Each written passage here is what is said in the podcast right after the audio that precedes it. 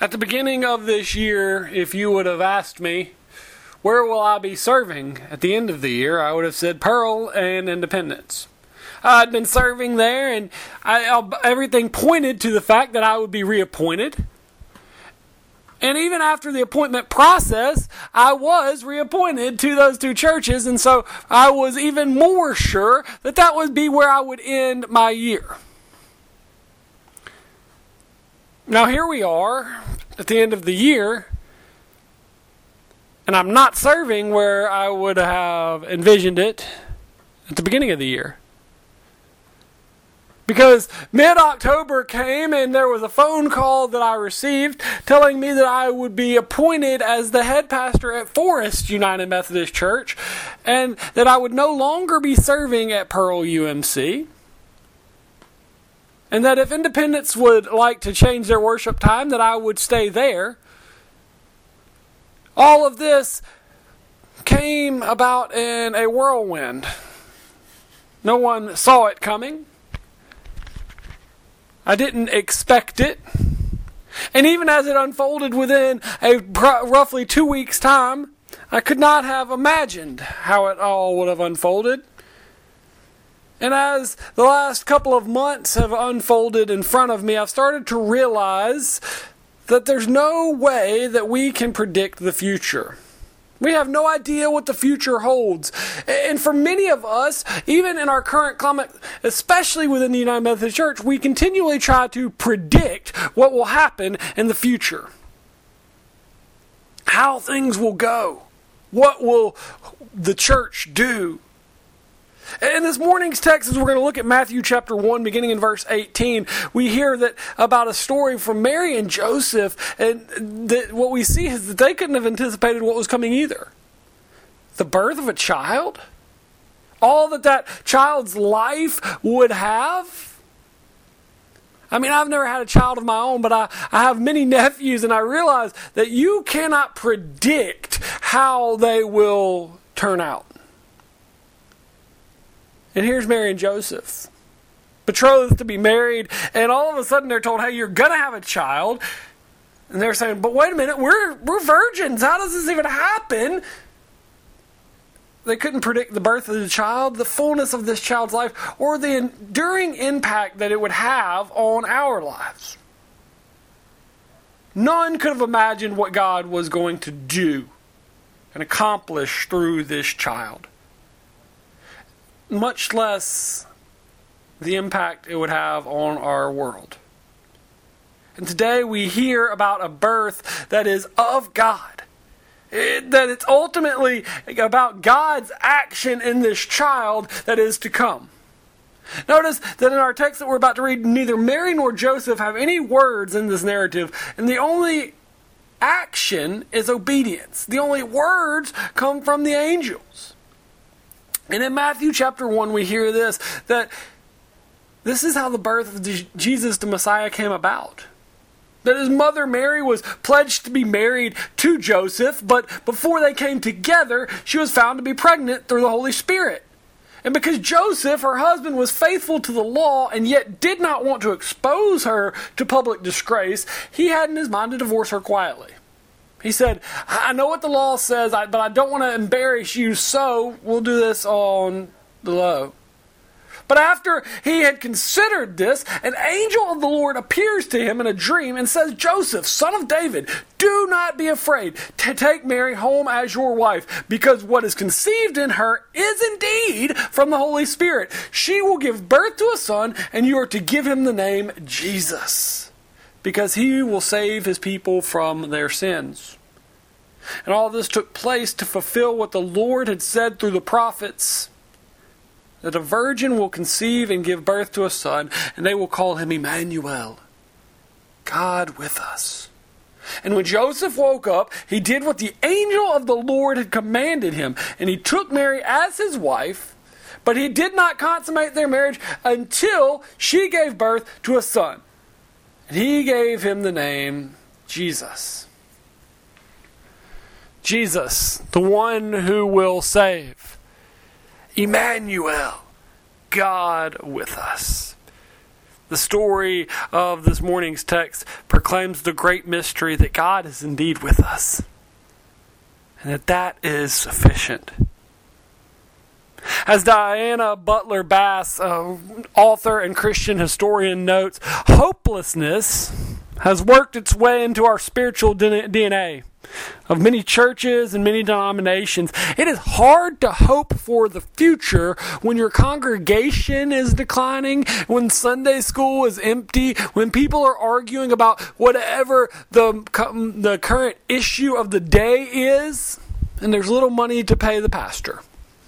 When the programs to increase numbers and vitality have failed, hopelessness endures. Yet, through the Advent season, we come proclaiming hope. What keeps this wild hope of Christmas alive year after year? In a world that is notorious for dashing all hope, saying it's hopeless, give up, the dream that this child who was born that day may come and be born again even in us brings us hope. That amidst everything going on in our lives and in our churches, in our world, in our communities, that God loves us enough to enter in and be present with, to walk with us, to be Emmanuel, God with us. Or we might even want to say, God really with us. That God came to be with us wherever we are. Not as we know that we should be, or that we're trying to be, or that we've promised that we will be one day. But God is with us wherever we are. Today, in this moment, here with us. And that's the promise at the heart of this passage. That just as God came before, Christ enters in today. To be with us. To use us for good. To accept us as we are. And bless us by God's presence. Yes, God is really with us. As we are. I'm reminded, and I've shared this story before, but John Wesley, the founder of the Methodist movement, on his deathbed was asked, what is it that you would like to proclaim to the world? What do you want the world to know? And the last words of John Wesley proclaim this, that the best of all is, God is with us. Above everything else that may be happening and everything else that he had ever preached, he said, if you want to know what it really boils down to, it's this, Emmanuel. And Emmanuel suggests that we should also consider this name not just as a name, but as part of Jesus' vocation. The translation, God is with us, doesn't completely capture the sense of the Hebrew word. The word suggests that God is in common with God's people. That God is one of us. This is the beauty of Emmanuel, that God entered in human form. And John captures this sense when in John chapter 1 he says that the word became flesh. And dwelt among us. And Jesus' calling, as we hear at the end of our passage today, is to save his people from their sins. But in the term Emmanuel, we hear that it is also to manifest God's presence in a godless world, to shine the light into the darkness, to be that sense of hope, joy, peace, and love in a season that may not always be joyful, or peaceful, or hopeful. In a world that can be marred by hate, we hear God proclaiming a different way.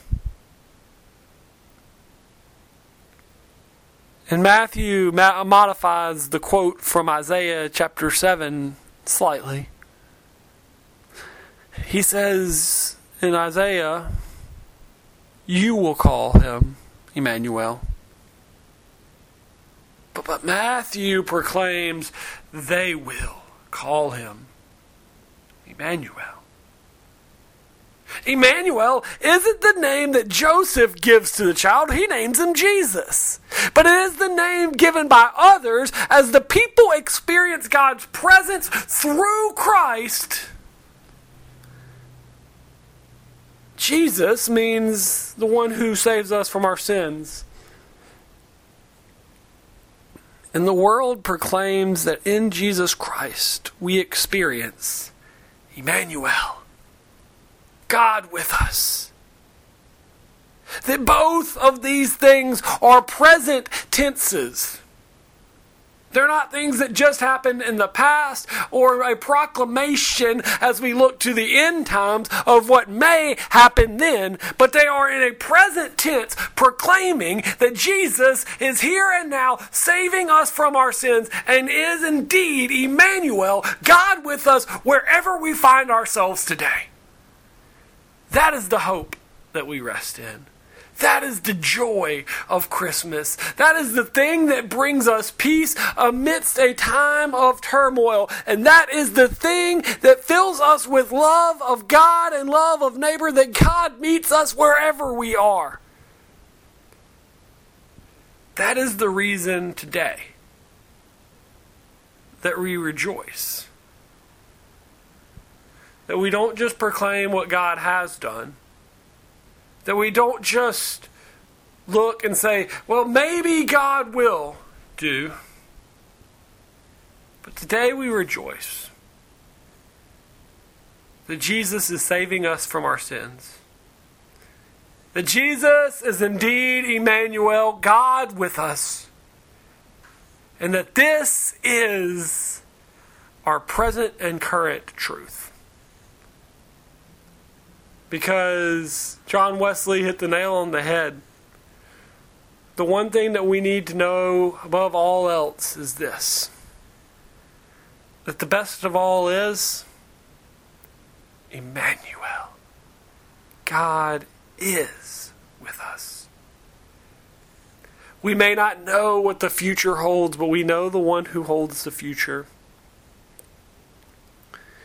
And we know that no matter the path that we trod, we do not trod it alone.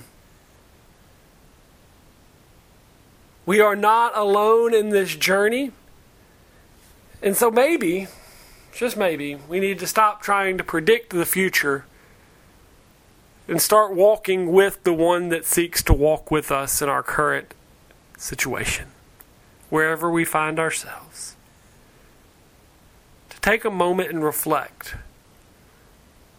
Emmanuel, God is with us. Amen and amen.